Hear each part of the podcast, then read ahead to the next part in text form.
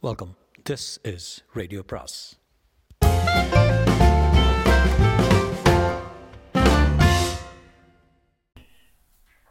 வரவிருக்கும் அன்பு வணக்கம். சுஜாதாவின் மீண்டும் ஜீனோ அத்தியாயம் இருபத்தி மூன்று.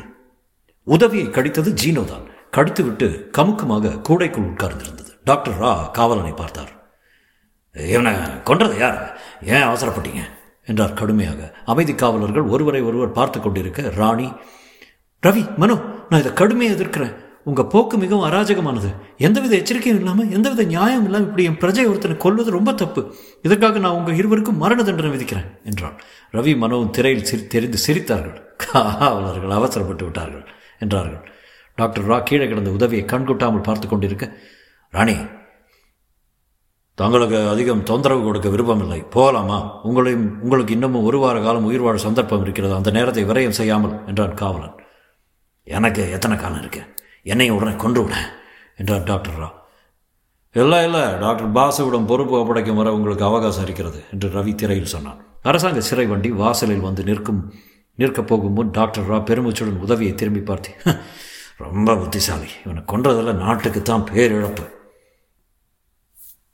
பரவாயில்ல மற்றொரு உதவியாளனை தயார் செய்து கொள்ளார் பாஸ் வண்டிக்குள் ராணியும் ராவும் எதிரெதிராக உட்கார்ந்து கொள்ள முன் சீட்டில் உட்கார்ந்த காவலர்கள் ஒருவன் மற்றவனை நோக்கி ஏன் அவசரப்பட்டு கொன்ன அவனை?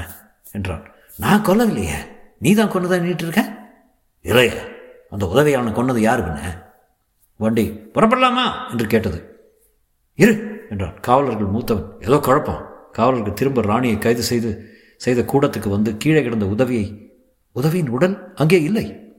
ஐயோ என்னது? வினோதம்? பாசாங்கு செய்தானா? இது மேலதிகாரிக்கு தெரிஞ்சா வேலை போயிடுமே. வேலை மட்டும் இல்லை வெறும் ஒரு தலையும் போயிடும். வா கமுக்குமா வா. இதை பற்றி யாருன்னு பேசவே பேசாத. எனக்கு அப்போதே சந்தேகம். டாக்டர் ராவையும் ராணியின் சிறை வண்டியில் மத்திய உச்ச பாதுகாப்பை சிறைச்சாலைக்கு அழைத்து சென்றார்கள். வெளிமதில் அதனுள் கோடு அமைக்கப்பட்ட பாதைகள் உட்கரு போல வட்டச்சிறை அந்த சிறையை ஒவ்வொரு மூலை முடுக்குகளையும் கண்காணிக்கும் லேசர் பெம்புகள். உதவியை ஜீனோ விஷக்கடி கடித்தாலும் அது தற்காலிக நஞ்சானதால் பத்து நிமிஷத்துக்குள் எழுந்து விட்டான் அப்போது அறை காலியாக இருந்தது. நான் எங்கே இருக்கேன்? என்றான். எங்கே இருந்தாயோ அங்கேதான் என்றது ஜீனோ கூடைக்குள் இருந்து. அப்படின்னா நான் சாகலையா? இப்படி அபத்தமாக பேசிக்கொண்டிருந்தா சீக்கிரமே உன்னை பிடிக்க காவலர்கள் வந்து நிஜமாவே செத்து போவேன் வா என்னுடன். ஜீனா என்னை தக்க சமயத்தில் கடித்ததுக்கு நன்றி நன்றி. ம் உண்மையில் காதலால் அதை செய்யவில்லை நான். நன்றியாம் நன்றி. என்னை காட்டி கொடுக்க இருந்தாய். உன்னை போல கோழையை நான் பார்த்ததே இல்லை. அது எப்படி? என் உயிரை காப்பாற்றிக்கொள்ள உண்மையை சொல்ல வேண்டியிருந்தது. இந்த வாதத்தை நான் ஏற்பதற்கில்லை. என்னை காட்டிக் கொடுக்க வேண்டிய அவசியமே இல்லை. என்னை பற்றி பேச்சை எழாத தருணத்தில் போகட்டும். உன்னிடம் நான் நன்றியை எதிர்பார்ப்பது முட்டாள்தனம். எனக்கு பாடம் இது. ஜீனோ நான் அவமானப்படுறேன். என்னை கொன்னுரு. நிஜமாவே கடிச்சிரு. இல்லை இன்னமும் இல்லை. ராணியை காப்பாற்றுவதற்கு நீ இன்னமும் தேவைப்படுகிறாய். இன்னும் கொஞ்ச நாள் உன்னை நான் சகித்து கொள்ள வேண்டும். இதோ காவலர்கள் வருகிறார்கள். ஒளிந்து கொள். காவலர்கள் திரும்பி வந்தபோது உதவி அரசாங்க பியானோவுக்குள் மறைந்திருந்தான். அவர்கள் போனதும் ஜீனோவை கூடையில் எடுத்துக்கொண்டு லேசர் கண்களை தவிர்த்து சுவரோரமாக ஜீனோவின் சென்சார்களின் உதவியால் வெளியே திட்டி கதவு வரை வந்துவிட்ட போது உதவி கேட்டான். ஜீனோ இப்போ என்ன செய்யணும்? முதல் சிறைச்சாலை எங்கே இருக்கிறதுன்னு கண்டுபிடிக்க வேண்டும். ஆ ஆம் என்று சொல்லி என்ன பிரயோஜனம்? ஏதாவது யோசனை சொல்ல எதுவும் தோணலையே. அரசியை ஒரு வாரமாவது உயிருடன் வைத்திருப்பார்கள். ஆம் புது அரசியை உருவாக்கி கொண்டிருக்கிற டாக்டர் பாஸ் அவரை தான் ஆராய்ச்சி துறையின் புதிய தலைவரை நியமிக்க போகிறாங்க அவரிடம் ஒப்படைக்கும் வரை டாக்டர் ராவுக்கு வாழ்வு என்று ரவி சொல்லியிருக்கிறான்.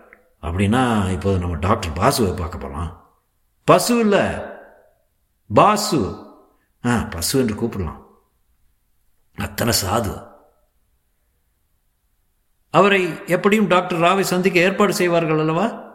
ஆ. ஆம் ஆம் என்று சொல்லிக் கொண்டிருக்காதே. வா உதவி.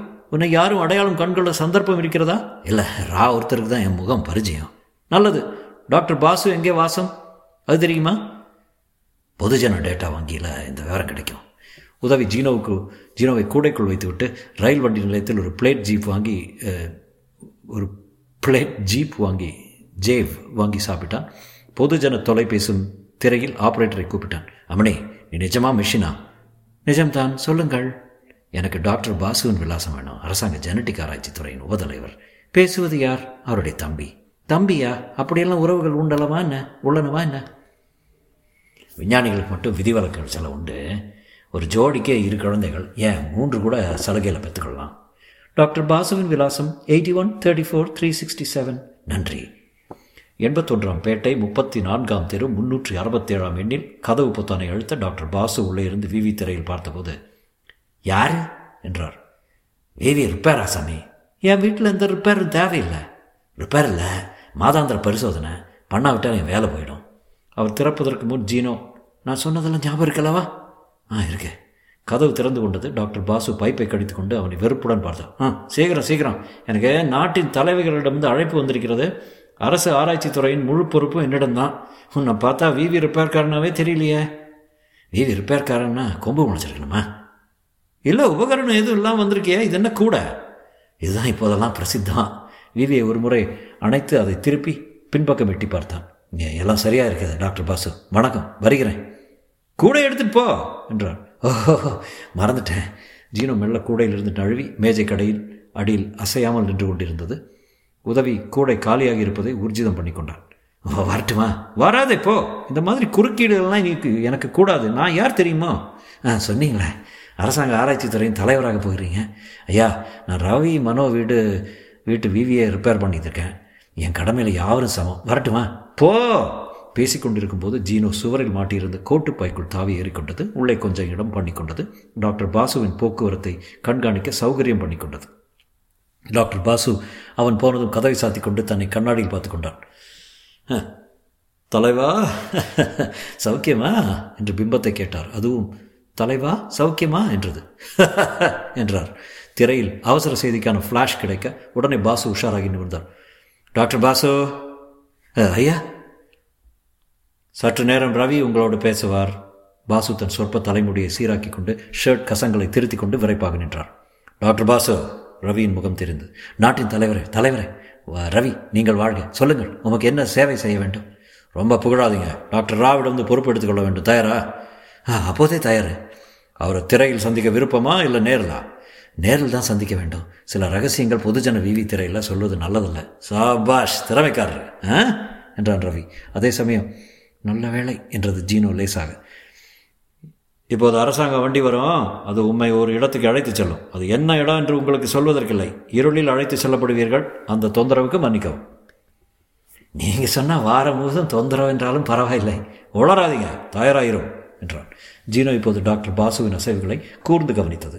அவர் எந்த கோட் அணியலாம் என்று யோசித்துக் கொண்டிருக்கையில் அரசு வண்டி வந்துவிட்டதை திரையில் அறிவிப்பாயிற்று. அவசர அவசரமாக ஜீனோ மறைந்திருந்த கோட்டை தவிர்த்து அதற்கு அடுத்த அங்கியை அணிந்து கொண்டு புறப்பட்டார். ஜீனோ ஒரு நிமிஷம் செயலறியாமல் சம்பித்து விட்டது. அதற்கு பக்கத்து கோட்டுக்கு தாவ அவகாசம் இல்லாமல் போய்விட்டது. டாக்டர் திரும்பியதும் லபக்கென்று குதித்தது. டாக்டர் பாசு? என்று கூப்பிட்டது.